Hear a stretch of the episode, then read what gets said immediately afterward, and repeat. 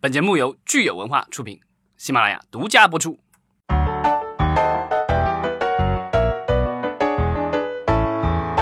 欢迎大家收听新一期的影视观察，我是老张。我是九千，大家好，我是石溪。对，今天我们来聊一个话题，对吧这个话题就连我们大名鼎鼎的人民日报都已经聊过了，所以呢，我们要紧跟时事，也要聊一聊。对，这期节目我的标题都快想好了，就是一上来就是控诉他，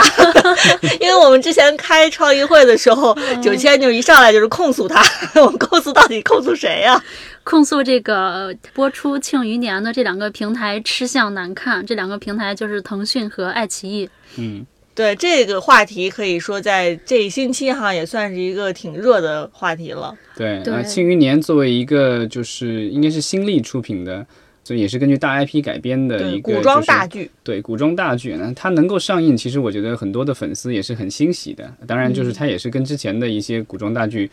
有同样的待遇，就是零宣发、临时上档。嗯，对。然后，但是上档以后，我觉得还是就是豆瓣得到了很好的评价，对吧？然后。收视也还不错，情况虽然在在两个平台，但都反响都还不错。但是呢，啊，他之所以犯了众怒呢，就是因为播到中间还没有到结局的时候，就已经向 VIP 会员再度收费了，再交五十块钱可以多看六集。对，就是 VIP 当中的 VIP。对，就是 VVIP，因为 VIP 可以比非 VIP。就是提前看六集，然后呢，再交五十块钱可以再多看六集。嗯，这个就是这一这一波的这个操作的话，我觉得是引起了众怒了。不但是呃用户骂，那媒体也骂。有有律师，有好事的律师，对我今天已经已经提交了诉状说那个什么法律博主已经把分别把腾讯和爱奇艺给起诉了。虽然要求赔偿的金额可能也就五百块，但是这个事情本理儿对说清楚，就那个呃法律博主是仔细研究了两家平台的这个 VIP 会员的协议，然后再去告他们的。对，所以肯定是有理有据的了。对。但是我都很好奇，就是当他们的这个新的收费政策出来之前，这两大平台内部的强大的法务部门居然没有人出来，就是讲说这个东西其实是跟他们之前跟用户签的协议是有相抵触的地方的。我觉得就是在。我咱们国家的，我觉得我的感觉是，就是我们的法务部门更多的是事后帮忙擦屁股的那个工作。对 对，这个就是没有法务工作没有前置，都基本上出了事儿以后，法务部门才出来这个圆打圆场的。这个和国外的这个媒体很不一样。比如说，在我记得当年我在在在在美国的时候，去一个律师家里，然后他就说他的工作很简单，就是呃，当时有一个热门的美剧《Two and a Half Men》，就是好汉两个半。嗯，然后他的工作呢，就是看剧本。然后呢，就是说这个剧本里有没有任何违反美国的所谓的 FCC，就是联邦通讯委员会对这种电视内容的任何的这个就是禁令的违反禁令的这个东西。是。呃，前总统奥巴马的太太 Michelle Obama 曾经也干过类似的事情，当然他是在看广告里的这个有没有违法的事情。其实就是说它有一这个前置的一个过程。当然，我觉得可能腾讯。并没有前置这个事情，就是它制定了一个新的政策的时候，并没有咨询它的这个法务部门。我猜的，也或者是法务部门说也许有风险，但他说这个风险无所谓，对吧？能够收好几千万呢，我就不信这官司能输那么多钱。就是低估了这件事情的影响力。对这个东西，就是说你可能这一次确实挣着钱了，然后也许之后你再操作一个几回也能挣着钱，但是长远来说，我个人感觉。对用户来说是一个巨大的欺骗。然后，如果一旦是有其他的平台能够做到更好的，因为这个其实是客服的一个事情，就是如果有其他平台能够做到更好的客服的话，那我觉得有可能，呃，用户会去其他的平台，而不是选择你。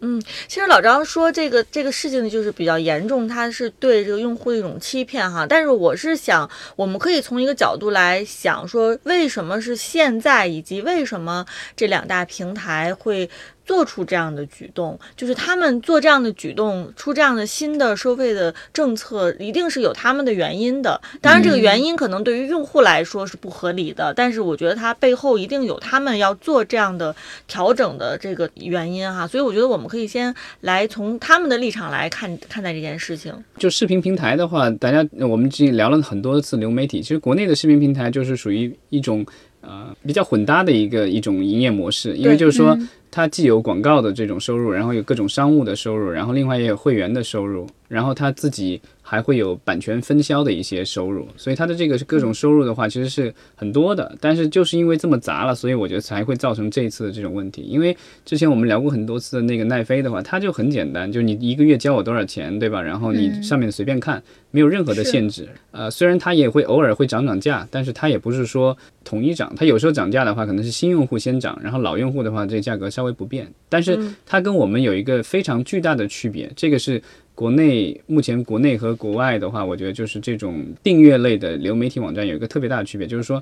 像类似于奈飞，它是不接受你提前支付，比如说一年两年的这个费用的，就是你是把你的按月扣，对你你只是把你的信用卡信息或什么的给他，然后他按月扣，所以他的那个涨价的话，等于是全全部人一起涨，而且他如果随时涨，你随时就可以停。对，然后就是说这个用户的话，就是能够随时。觉得我，我觉得你我你这儿不不靠谱，那我就去其他地方。这个东西说双方，我觉得就是一个相对自由的一个一一种联系。但是咱们国家的这个就是呃视频网站的话，他很希望的是卖你那个年费，嗯，对，就是一次性把你绑架了一年了。他年费卖的一般都打了折了。所以，比如说你按月交一个月二十，按年交可能一年才九十九什么之类的。人家是双十一打折，所以它它这个就是对用户上收到的钱可能少。这个其实也是，呃，我觉得现在国内之所以这些网站想着法儿的去增加它的这个收入，我觉得是因为就是它确实是它收入上面的话有限。因为这前前前几天我去参加一个活动，然后腾讯的也相关人士就出来说说这个也是现其实想解释一下为什么他们会有这一轮的这个操作。其实其中一个很大原因就是说，从每一个单个用户上的这个收入的话，呃，国内的流媒体平台比国外的流媒体平台还会少很多。呃，国内的话可能是十一元人民币左右，然后在国外的话可能是在。呃，十四美元，十四美元，对，这是这是奈飞的这个数字，所以就是差了很多倍了，差了在五六倍至少。我但是我想问，就是它可以这么去跟 这样比吗？因为这还对对，它不能这样比吧？因为我们内容投入其实也不一样，对对，而且收入水平也不一样，就是你。十一元对于一个对于我们中国人的这个收入水平来说，其实跟一个十四美元对于美国人的收入水平来说，应该是差不多的。我不觉得能这么比比这个绝对数。对，但是我觉得可能现在透露出来信号就是我们的这些，就是作为地主的这些呃流媒体平台，国内的流媒体平台就是也没有太多余粮了。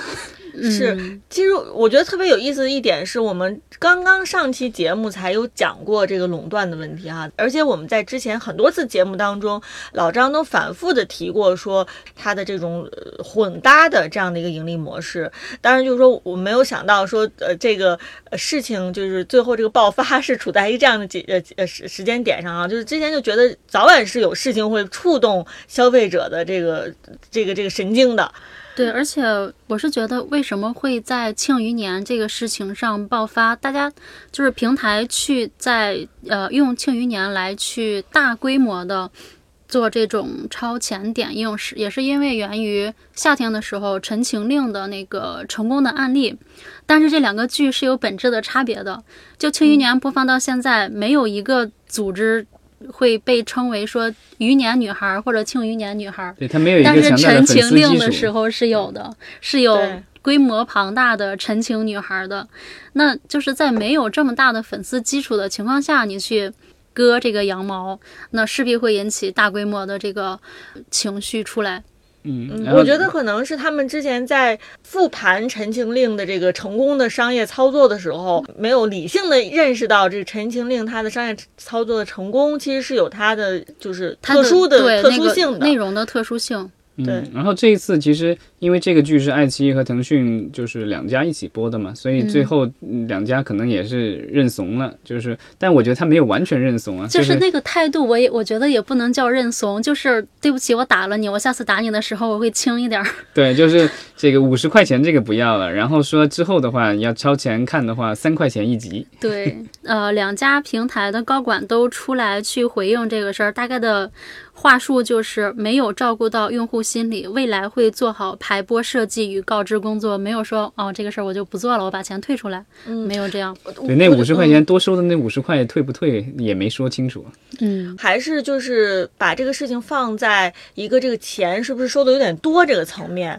对吧？就是说哦，可能是这个钱是超出了我们消费者的承受范围，所以我只是把这个钱降下来就好了。但是可能从我们用户的层面来说，这并不是一个单纯的钱多钱少的问，题。这其实如果你回到这个商业层面上来说，它其实是一个契约精神的问题，就是说用户和平台已经签订了一个契约，然后我成为你的会员，我给你钱了，那你应该提供产品给我，对吧？嗯但是突然一下你跟我说我这个产品比较特殊，那你要享受的话，呃，我得多收钱。等如果我在续这个续费的时候哈，我可能会多多少少会想到说，哎，那我现在买会员的这个钱，是不是这个钱不是一次性的一个钱？就是我出了这个钱之后，我还会要为这个我的消费行为还要不断的去买单，还要不断的有新的就是让我这个出钱的这样的一个方，式。这个就是、嗯其实这个你不觉得这个就类似于网上说的那种所谓的叫套路购吗？就是跟告诉你就门槛很低，比如说他经常给你打折，这个八十块钱、九十块钱卖你一年的年费，然后你就这个入局了，对吧？然后。进去了以后，他告诉你说这个不能看，那个不能看，这个要看要加多少钱，那个要看加多少钱，对吧？现在今天可能是一部剧要这么加钱，但是嗯有可能将来的很多剧都得这样干了。对，而且针对就是大部分人买会员，一个是为了多看剧集，第二个就是不想看广告。对，但但是，就是针对各个平台，针对会员会有专门的会员广告，大概在一部剧里边，大概会有二十处的会员的广告口出来。嗯，然后专门给会员看的广告。我我我现在就是很无语了，就是因为就是我这国内的几大平台，其实我都买了 VIP，但是我发现就是他们都在不同程度上侵害了我所谓的作为 VIP 会员的权益，就是给我硬塞广告，属于呃硬钱广告，现在是属于大量的这个剧集有硬钱广告，甚至啊、尤其是那个综艺节目的话，那前面肯定是有赞助商什对，么之类的，前前面赞助商对，那个是不能没没办法跳过的，那个然那个其实不算广告，那不叫广告，叫什么口播啊？对啊那个是真的不算广告。嗯那都不是口播，那个就是把广告放在那前面让你看了。对，然后中间的话，这个就是口播，我就不说了，这个已经、嗯这个已经成了这对口播植入对吧？然后小剧场对，然后小这个，然后再然后你暂停的时候，然后又一个广告哦，暂停生广告生生的，切暂给你，停广告那那个那个真的是嗯平台卖的广告。对啊，就属于这个就是属于广告无处不在，就是你你你想逃也逃不掉，你交那个钱，我就感觉虽然当然现在如果你不交钱的话就更过分了，然后印钱广告给你看九十秒或者两分钟，甚至我看到过有三四分钟的，这个就属于特别长了，就是已经回到了电视时代的长度了。而且现在有一些节目的话，如果是非 VIP 的话，你看着看着中间它还有插广告，就是跟原来电视台的操作是一样的。嗯嗯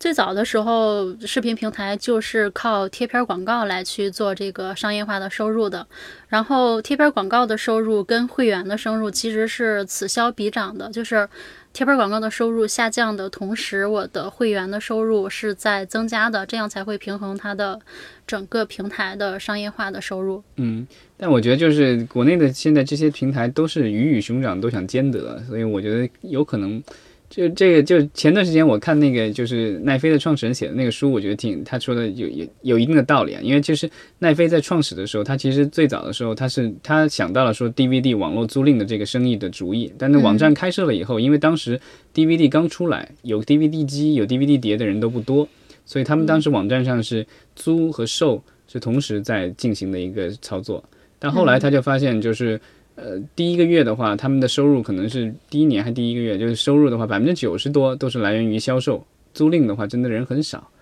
那他当时就就是他觉得他这公司创立就是为了让大家租赁的，所以他是非常及时的就把他整个的这个所谓当时就是说他主要收入的这个 DVD 销售这整个砍掉，就是他的产品定位就是说我就是租赁的。消费者来我这儿就是租的，那刚开始的时候，他租可能是按单张碟那种租，这收钱的。到最后，他想终于想明白了，就是这个月租，你你只要月租给了我这个钱，然后你这个碟随便你租多少会，也没没有说有有这个就是你晚还回来要多要多付钱或干嘛的。这个就一直最后延续到他的视频，就是你付一个钱，然后你随便看。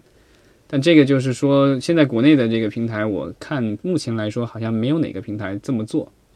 大家都是从这个广告模式过来的，过渡完了以后，现在有会员，然后但广告有并存，然后就各种各种，而且就是这个所谓的独播，其实很多的自制剧什么的也会去分销一下，因为成本实在太高了。对，所以像这一次的话，这个《庆余年》是等于是腾讯旗下的阅文的 IP，阅文的 IP，然后是阅文旗下的新力制作的，所以其实是腾讯腾讯系开发出来的，从 IP 到制作都是呃腾讯系做出来的。但是嗯。我觉得因为可能成本过高，所以腾讯和爱奇艺现在是就是两个平台一起播，大家分摊了费用了。但即便是这样的话，可能他们觉得还是 成本过高，然后需要这个再再降低一些风险，所以可能才有了这一轮波的这个操作。嗯，呃，因为我们之前其实有谈过说这个呃电视剧的单片的付费，我我不知道现在呃视频网站上有没有，就是我如果不不买这个网站的会员，但是我是比如就是想看《庆余年》，然后我就是为这个电视剧付费，没有，没有。所以其实只有电影是单片付费的。对电影的话，有一些新片，它会因因为可能跟片方的一个协议，所以就是比如说你呃最新的一些好莱坞的大片，在这些平台上，比如五块钱、十块钱付费单次播放，然后有时候 VIP 的话就是会有一个折扣，比如说正常的会员不是会员的人，可能五块钱买这个单片可以看，对。那，会员的话可能打对折或什么样的，现在一般是这样的。所以其实对于电视剧的受众来说，呃，其实给他们留下这个选择是非常少的，因为你你如果比如说像我，我就是想看《庆余年》，但是我并不想买任何一个视频网站的会员的话，那我其实是没有办法是正常的跟大家一起欣赏《庆余年》的，对不对？呃，这又回到了就是说盗版。对所以现在的有一些有一些人的话，就是属于就是觉得就是他要看的剧集分散在各个平台，因为现在很多平台都想要也想要独播嘛，那他不想买 VIP 的话，他可能比如有了优酷没有腾讯，那腾讯出了新剧他怎么办？他可能就是回到最最老的这个途径，就是用盗版。而且最早就是两个平台去打出来说超前点播这个事儿，也是为了。呃，去对抗盗版，确实是我看了一些相关的信息，国外的，呃，某一些视频网站播出的那个集数，确实是比国内每一天都要早两集要播出，就即便是比超前点映那个，还是要早两集播出。嗯他我觉得他这一回想的可能是说，与其让别人挣我那几块钱，不如我一次性挣我的用户几十块钱算了。对，可能盗版这个事儿也真的踩到了平台的尾巴。但是好像看起来就是这个事情出来之后，并没有说，呃，对盗版，就是反而是 让这个盗版这个事情更具有这个合理性了。嗯，也可以这么说。但是为什么说两两个平台会这么急于去这么吃相难看的去收钱？还是说，呃，两家平台面临的商业化的压力已经非常大了？尤其是在今年短视频平台这么火爆的情况下，那么大家的时间已经被短视频平台占了很多，你的长视频的盈利的空间在哪里？也许就是他他们现在这么缺钱，跟他们之前的这个所谓的为了获取新用户而大力促销，可能也有关系。因为正常，比如说一个月几十块的那个年，就是月费的这种会员的话，他们在双十一期间可能卖到了才。几十块钱或者一两百块钱，就打了五折或者更多。这个其实就是虽然数据上可能会员数量上好像短期内提升很多，但是相应的这个就是会员收入的话，其实提升的数量不够。甚至你你如果是你要如果按照他的这个会员人数去算的话，就是每个会员的这个收入的话，其实整体都下降了。这个对他们来说，我觉得也是一个很大的一个压力吧。所以，其实抛开这次《庆余年》超前点播的事件不说哈，平台面临的这样的商业压力，它呃早晚是要想新的办法去能够缓解它这样的压力。那我们知道，其实龚宇博士他之前在这个海外的活动上面接受外媒采访的时候，也已经暗示了说，呃，我们马上未来要呃马上要进入到二零二零年。这个平台就其实是有涨价的可能，涨价的可能性的。对它，而且给了可能相对比较明确的数字，这个说是在二零二零年下半年可能涨价要百分之十到百分之二十。就是按照爱奇艺给出来的数据说，未来的视未来的视频市场将是一个寡头垄断市场。目前，爱奇艺和腾讯的市场份额大致相同，优酷则是爱奇艺的一半儿。这个数据我应该是没有经过三方的验证。嗯，但是爱奇艺和腾讯去年啊、呃，今年都已经双双宣布，呃，会员人数超过了一亿。所以他们俩的数字相大致相同，我觉得这个没有什么太大的意义啊。但是优酷到底有多少，其实这个是一个很大的问号，因为呃，爱奇艺是上市公司，它必须披露的，然后腾讯的话，它有时候也也披露。因为可能是公关方，但是因为我觉得优酷就属于本来是第一的，然后现在属于成了这个落后生，然后不大好意思，而且它现在非上市公司是属于阿里旗下的一个公司，所以它好像已经很久没有公开过的数据。我在网上之前看到过最最后一次，还可能是一两年前他们公开的一次数据才三千万，那如果是一半，三千万比芒果还少。对，反正就是不大好看的一个数据。当然，今年暑假的那个就是《长安十二时辰》为他们赢得了不少的新的用户。如果他按照这个龚宇博士讲法，那可能就是五千万左右，我觉得也也有一定的可信度吧。对，其实呃，我在龚宇接受外媒的这个呃讲话里面，我觉得很有意思的一点就是他自己用到了一个，就是说我们这个视频平台市场是一个寡头垄断市场哈。嗯。但是像我们之之前在节目当中分析的，就是垄断市场这件事情，其实不一定是对我们这个行业发展有利的这样一个情况。所以我觉得，作为这个行业的领军人物，如果能够以这么兴高采烈的态度去讲。说现在垄断已经形成了，我其实还是蛮 蛮担心这个行业的未来的。对，但对于这个，我觉得就是这些视频平台的所有者来说，那我觉得他们肯定是舒了一口气，就是大家游泳游了半天，死了那么多人，终于快要到彼岸了，对吧？大家就剩几个人了。所以我觉得基本上就是在这个视频网站的这个战场上的话，目前来说战局相对稳定了。我觉得就是优酷可能。啊，还会想再往前走，但是我觉得短期内它可能也达不到这个腾讯和爱奇艺的这个高度了。所以这这个二加一的局面，基本上我觉得至少能够保持个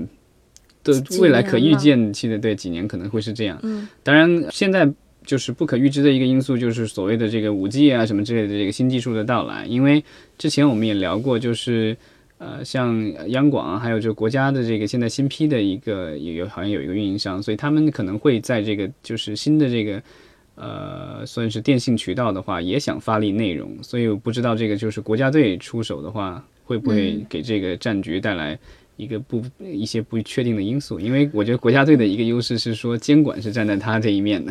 对，但是无论如何，我相信这次两大平台的呃，在庆余年上面的操作，也是由于他们对自己的垄断地位是非常有自信了。对对，所以就是说，这个我觉得可能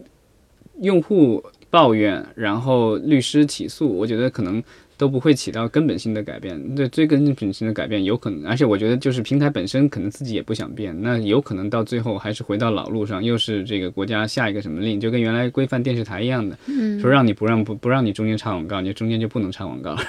说这个会员这个你答应了不放广告就不能放广告，对吧？所以这个东西就是有可能到最后又变成了一个。呃，受管制的一个一个方面，因为现在的话，平台上的所有的节目审核这个事情是已经规范完了，但是就是说如何向用户收费，这个我不知道，这个是归归哪个哪个哪个部门管了，可能不一定是消费者协会，对，不一定是文化部门，对，有可能是比如说这个商业部啊或什么之类的，这个就去保保护这个所谓的用户的一些权益吧。嗯，那对于平台来说，它面临的这样的一个商业压力，除了用这种让用户很不耻的方式去缓解它的压力之外，嗯，你们觉得它还有没有什么其他的方式，比较积极的方式，能互赢的方式，能够解决它目前面临的商业的危机？这个事儿我真的想过，我觉得就是你直接就可以引入赞助商啊，就比如说。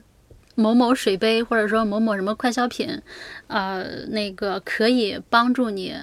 呃，提前帮你解锁未来六集的剧情，你不需要去。去去交那五十块钱，可能你去买瓶矿泉水儿，或者你去买个什么，呃，那个快消品，然后去牛奶呀，或者是什么的。然后，但这个依然是对用户产生了不便呀。就是我还是要去做一个消费或者干一个什么事情才能这样。这跟就跟那个什么 ofo 要你退费的话，要多花好几百还是上万块钱是吧？我忘了。就是这个是这种，其实对消费者来说，我觉得还是很大的影响的。而且就是这种，就是就我前几天去的那个活动里面，然后这个腾讯。包括其他视频网站透露出来一个信息是说，因为现在的经济下行的这个态势，所以今年的广告招商特别的不理想。对，所以呢，就是他们来自于商务的收入减少了，所以才没有办法，最后是想到了对用户直接下手。因为我觉得就是 这个金主爸爸们都没钱了，所以就只能够归归归集，最后只能归集到羊毛身上。不是这个金主没钱，我觉得是原来这几年的大的金主都还是一些互联网公司，但是其实那些快消品、奶制品，呃，饮品的那些公司，他们他们是一直很正常的。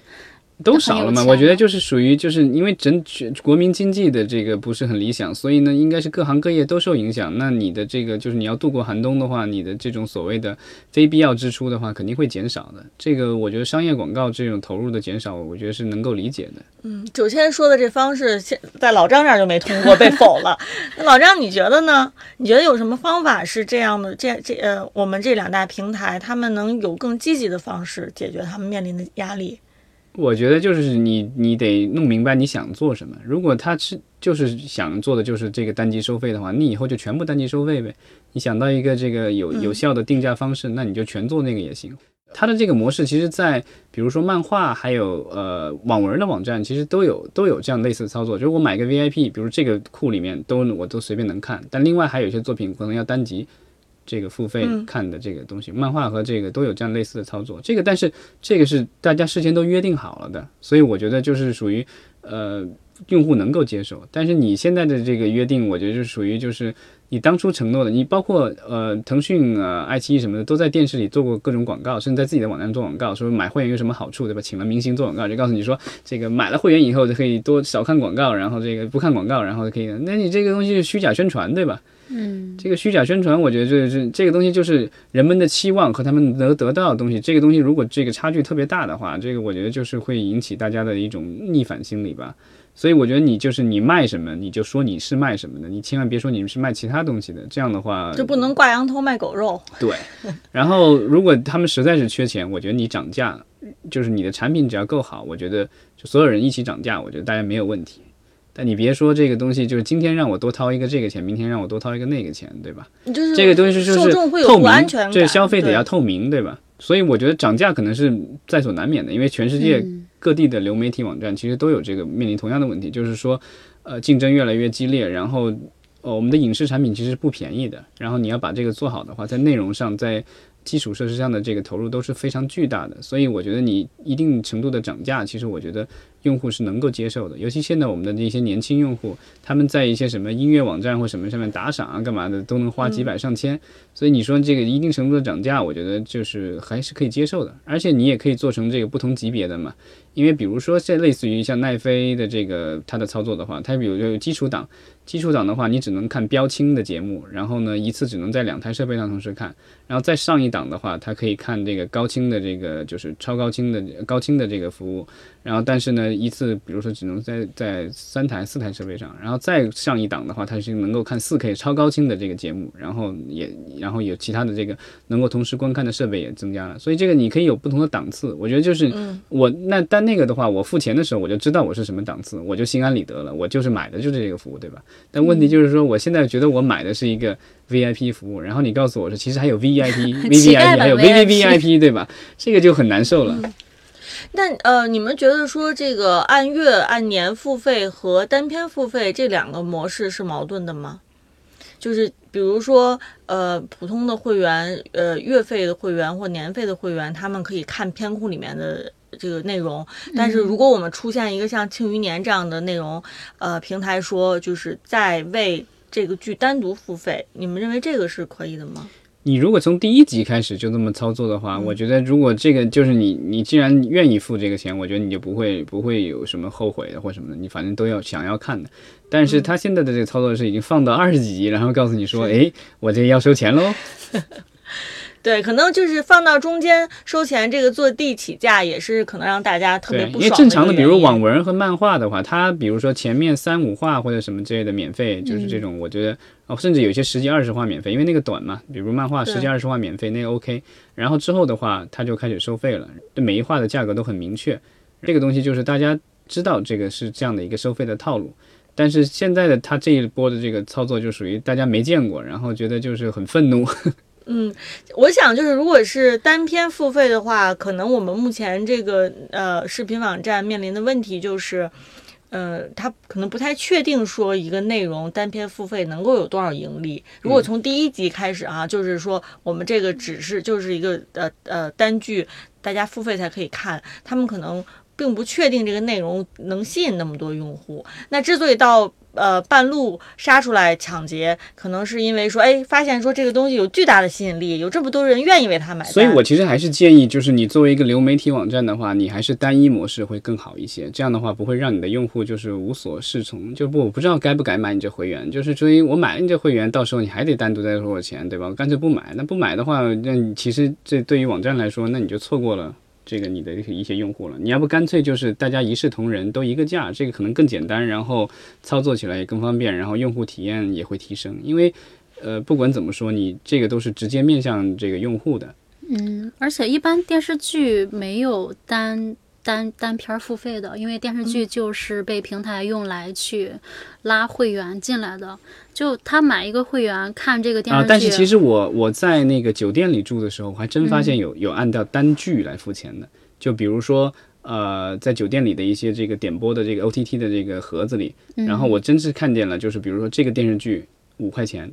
你可以全部看。它是它，因为它是它，你酒店里你你不可能去买一个会员或什么的，因为也不是按月啊什么的，你可能就住那一个晚上什么的，他还真就给你卖那个电视剧五块钱三块对钱。他，因为就算准了，你可能就只在那儿住一天或者两天。但是视频平台的话，我把这个比如说三十几块的会员卖出去之后，它是有可能产生持续的消费的。我要的是这个消费的人，嗯，不是那几块钱。嗯所以看起来就是我们抛开平台这轮操作的道德层面和法律层面，我们不说哈，就是说它最后其实未必是给平台带来了他们想要的这个商业利益，可能最终反而会损害他们的这个利益。你如果是就是用户对你这个东西反感的话，有其他的公司有实力，然后呢有钱，然后能够把这个东西做起来的话，它可以做一个比你体用户体验更好的产品。那那样的话就没有你存在的必要了。对，就比如说现在的西瓜视频，它主打的就是免费看电影、免费看剧，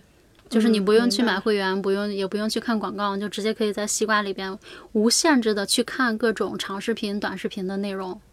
对，而且我觉得对于电视剧来说，还有一个比较大的问题就是。它是一个大众文化的产品，那大家其实很多人是希望能够随着这个电视剧情的发展，能够一起看到这个内容。你如果现在是有一些人是因为付了钱，然后过早的看到这个内容哈，其实可能也会影响剩下的人对这个内容的这个好感，因为可能过早的信息就透露出来了。因为电视剧它是随着放，大家可能有话题度，你如果其中一部分人付了钱了，提早的知道剧情了，那可能剩下的人就可能会觉得非常的不满。所以其实这个《庆余年》这个事情也是。呃，呼应了我们之前节目当中聊过的对于视频平台的很多的这个呃分析哈，呃，我觉得非常也是非常有意思的一个事件。呃，当然我相信我们听众朋友当中肯定大呃大多数人都已经知道这个事情的前因后果了。那大家如果有什么想法的话，也可以给我们积极的留言，然后谈一谈你对这个事情的看法。嗯，如果有人花了那五十块钱的，可以这这个来 分分享一下，就现在只要三块钱一集，以后有什么样的想法？对，或者告诉我们你的五十块钱有没有拿到退款哈。嗯，对我我其实很好奇的，如果作为一个正常的网站，如果真的是认错的话，我觉得就是应该把这个钱给吐出来的。如果良知还没有泯灭的话，好的，那感谢大家的收听，我们这期就聊到这儿。好，谢谢大家。嗯再见。